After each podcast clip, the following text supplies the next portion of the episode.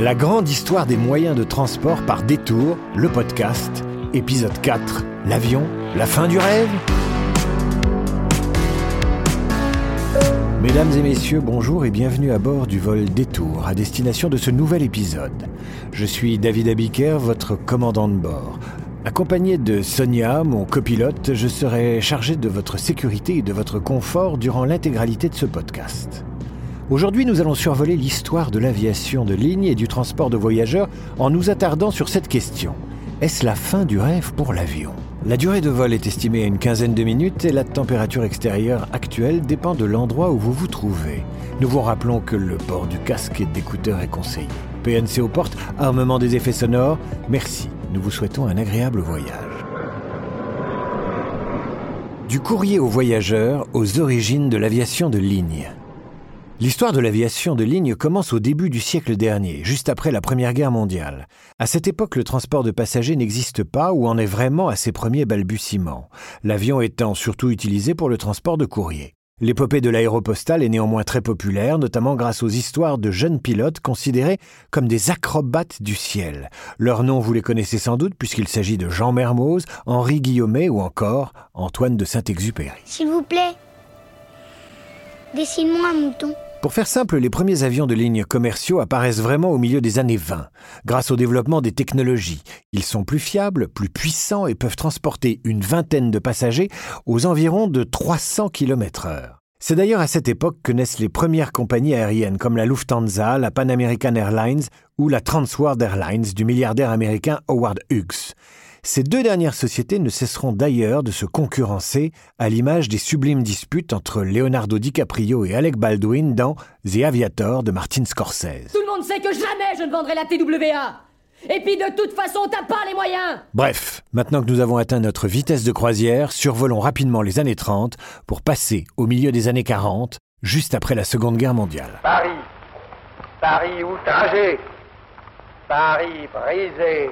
Paris martyrisé, mais Paris libéré. Comme vous pouvez vous en douter, la guerre a eu une importance capitale pour le développement des appareils. À la fin du conflit, les bombardiers sont transformés en avions cargo et peuvent désormais transporter de lourdes charges sur de longues distances. Qui plus est, dans les années 50, le secteur est marqué par l'apparition d'une autre technologie, celle développée durant la guerre, la propulsion à réaction. C'est elle qui va mener à l'âge d'or du transport de voyageurs puisqu'elle permet de voler au ras de la stratosphère et donc d'éviter les turbulences. L'appareil le plus emblématique de cette période est le Boeing 707, premier avion de ligne de l'histoire à rencontrer un réel succès commercial. Cette réussite continuera d'ailleurs dans les années 70 avec le 747 qui lancera le transport de masse. Excusez du peu. Même si les avions ont beaucoup évolué, grosso modo, on peut dire que les appareils d'aujourd'hui sont des versions améliorées de ceux construits il y a 50 ans. Alors que s'est-il passé il y a 50 ans? Le premier choc pétrolier. Durant les années 70, cette crise mondiale va multiplier le prix du baril par 10 en 10 ans, posant ainsi un gros problème aux compagnies aériennes et aux constructeurs dont les avions sont très gourmands en carburant.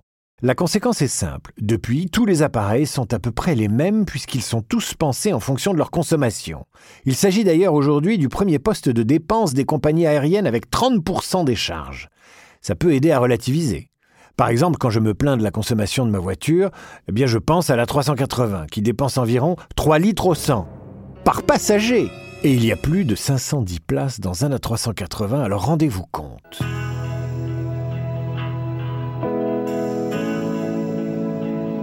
Des heures de vol, oui, mais en bonne compagnie. L'histoire de l'aviation de ligne n'est pas qu'une question de constructeurs et d'appareils.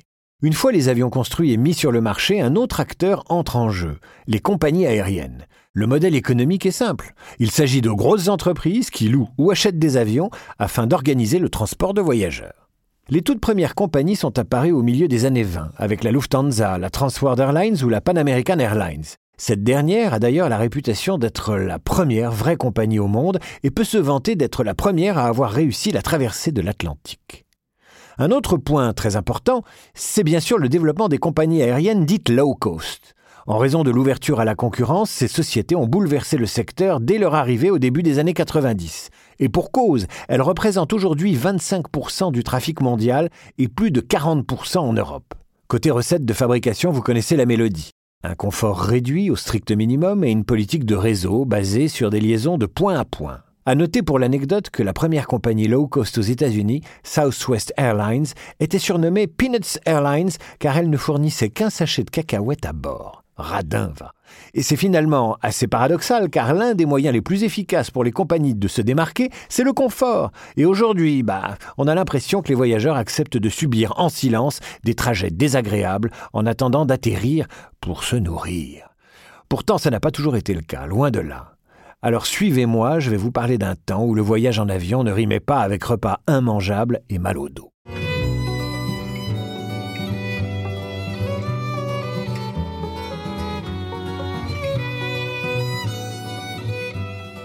Bienvenue à bord, le confort d'hier et d'aujourd'hui.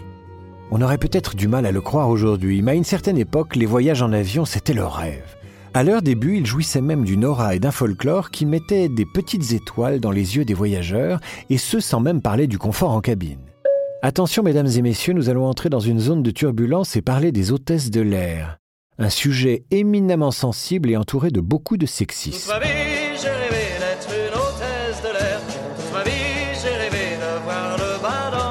La jeunesse de la profession d'hôtesse de l'air remonte aux années 30 et les raisons de son apparition sont très simples. Comme à l'époque, les voyages en avion n'étaient pas très sûrs et faisaient peur, les compagnies aériennes se dirent qu'ajouter une présence féminine rassurerait les passagers, dont l'extrême majorité étaient de riches businessmen, soit dit en passant, des hommes donc. Et puis, dans les années 60-70, alors que le secteur est en plein boom, l'hôtesse de l'air fait son entrée au panthéon occidental des figures professionnelles emblématiques au même titre que les infirmières. Vous voulez connaître les critères de sélection des compagnies aériennes? Ça tourne autour du physique. Et oui, les hôtesses de l'air doivent avoir moins de 25 ans, mesurer plus d'un mètre soixante, ne pas dépasser 55 kilos et être euh, de préférence célibataire. Eh oui. Recrutées dans des concours de beauté ou directement à la sortie de l'université, on leur fournit un uniforme dessiné par de grands couturiers. Dior ou Lacroix chez Air France, par exemple. Attention, à l'époque, le métier d'hôtesse de l'air fait rêver. Il est prestigieux. Devenir hôtesse de l'air ou steward est une consécration. Merci à toutes d'être venues. À la fin de la journée, je sélectionnerai huit jeunes femmes qui feront partie qui feront partie du programme de formation des hôtesses de l'air de la Paname. Elles apprendront sur le terrain tout ce que doit savoir une hôtesse de l'air de la Paname.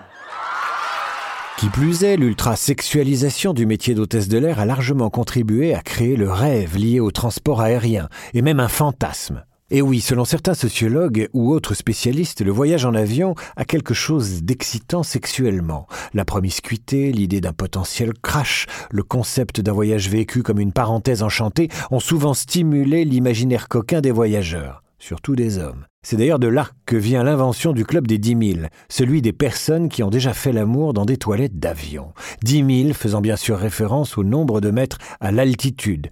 N'allez pas vous faire des idées, n'est-ce pas? Mesdames et messieurs, nous sortons de la zone de turbulence. Merci à toutes et à tous pour votre patience.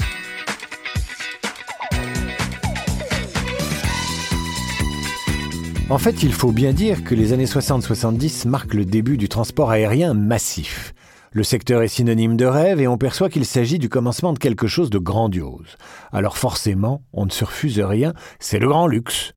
Le phénomène est d'ailleurs parfaitement symbolisé par les plateaux repas. En effet, avec le développement des cabines, les rangées de sièges permettent dorénavant le passage d'un chariot dans l'allée centrale, et là, les compagnies aériennes s'en donnent à cœur joie. Par exemple, dans mes recherches, je suis tombé sur un article répertoriant les photos des repas servis par la compagnie Scandinavian Airlines, et c'est hallucinant. Je veux dire que les hôtesses servaient littéralement des plateaux entiers de fromage, de homard, de fruits de mer.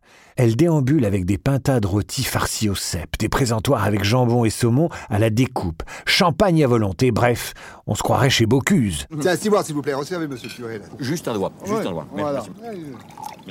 Il est rond, ce petit Ah, tout à fait, tout à fait. Et c'est cailles au raisin? Ferait croire en Dieu. Et oui, le rêve qui existait à l'époque semble bien éloigné de notre réalité. Et parmi les causes de ce changement, nous sommes malheureusement obligés de parler du 11 septembre 2001. Terrorisme quand l'avion se met à faire peur.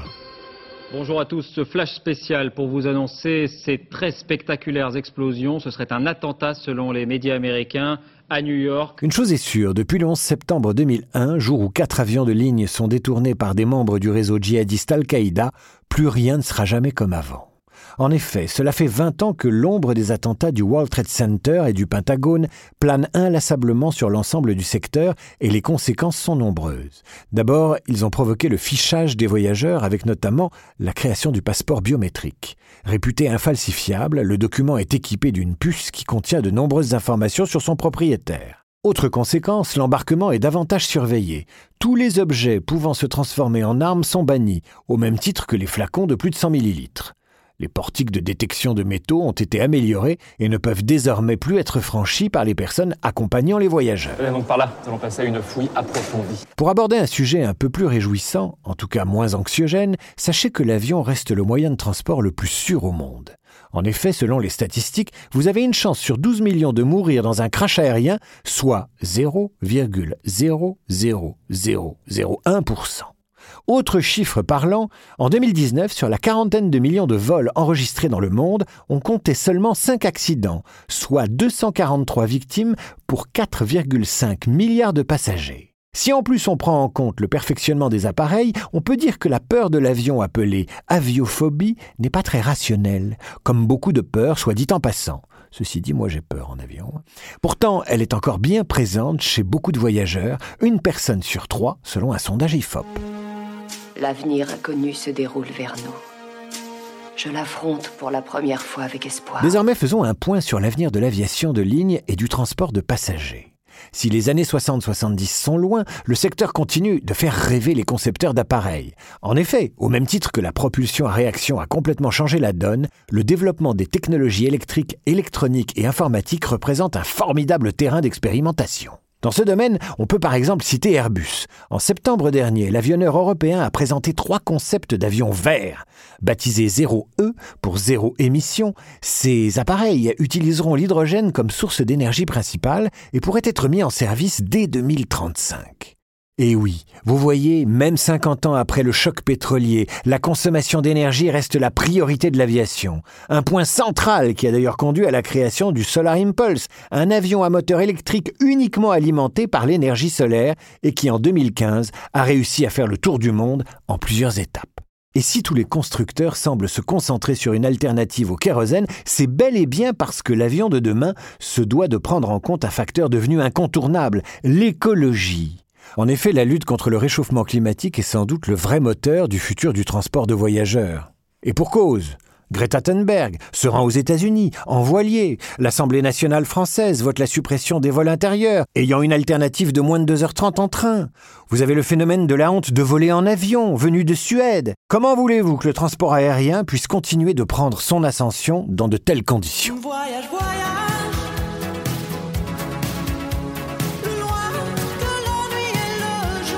La culture aérienne, de quoi vous transporter. Avant d'amorcer notre atterrissage, et comme vous en avez désormais l'habitude, terminons avec un brin de culture. Forcément, si l'avion fait rêver dans la vraie vie, il ne pouvait être ignoré par les écrivains, les réalisateurs et autres musiciens. On peut ainsi citer le romancier français Joseph Kessel, qui, comme Antoine de Saint-Exupéry, a puisé dans son passé d'aviateur aventurier pour écrire certains des plus beaux livres de la littérature française. L'équipage, Belle de jour, Le bataillon du ciel, et bien sûr l'immanquable Les Cavaliers, pour ne citer que.